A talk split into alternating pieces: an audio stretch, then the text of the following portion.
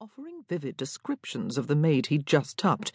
Charles Dunwoody was vowing to go back to the tavern to improve upon Daniel's performance, and even Marcus Holroyd, the young Earl of Chatteris, who had always been a bit more serious than the others, was laughing so hard he nearly tipped over his chair.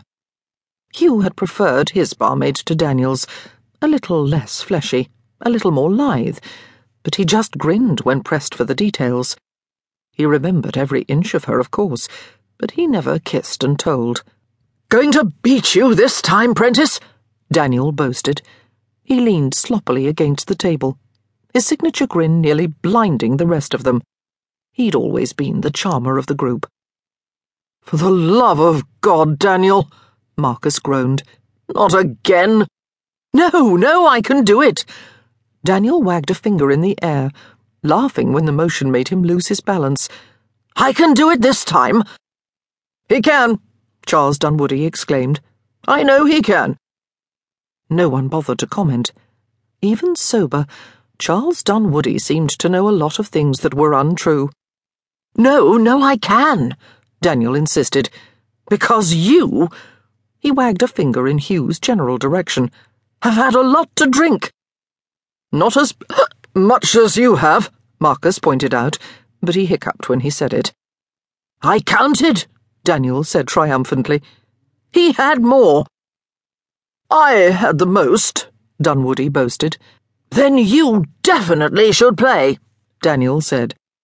A game was struck, and wine was served, and everyone was having a grand time until Daniel won. Hugh blinked, staring at the cards on the table.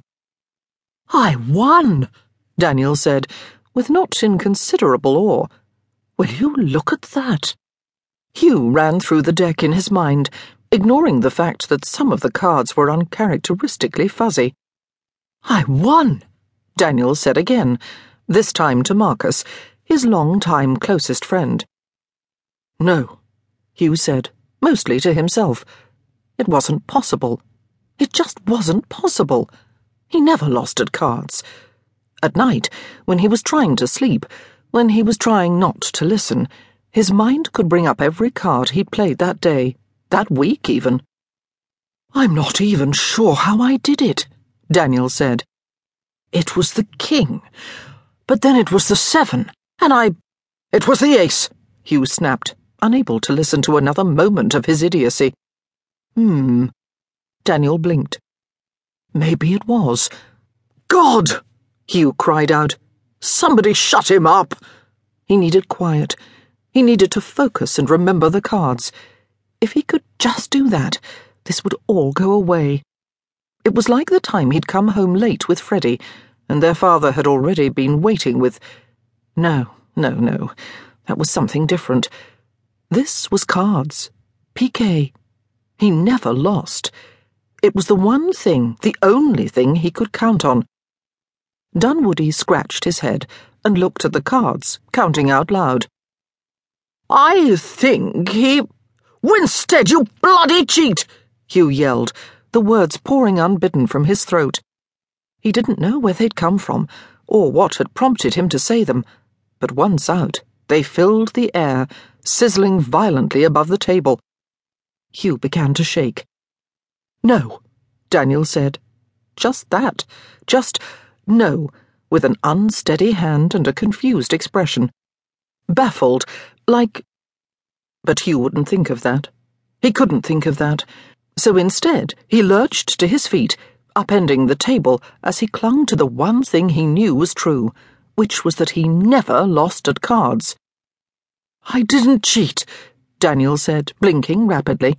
He turned to Marcus. I don't cheat. But he had to have cheated. Hugh flipped through the cards in his mind again, ignoring the fact that the Jack of Clubs was wielding an actual club, and he was chasing after the ten, which was drinking wine out of a glass much like the one currently shattered at his feet. Hugh started yelling. He had no idea what he was saying, just that Daniel had cheated and the Queen of Hearts had stumbled.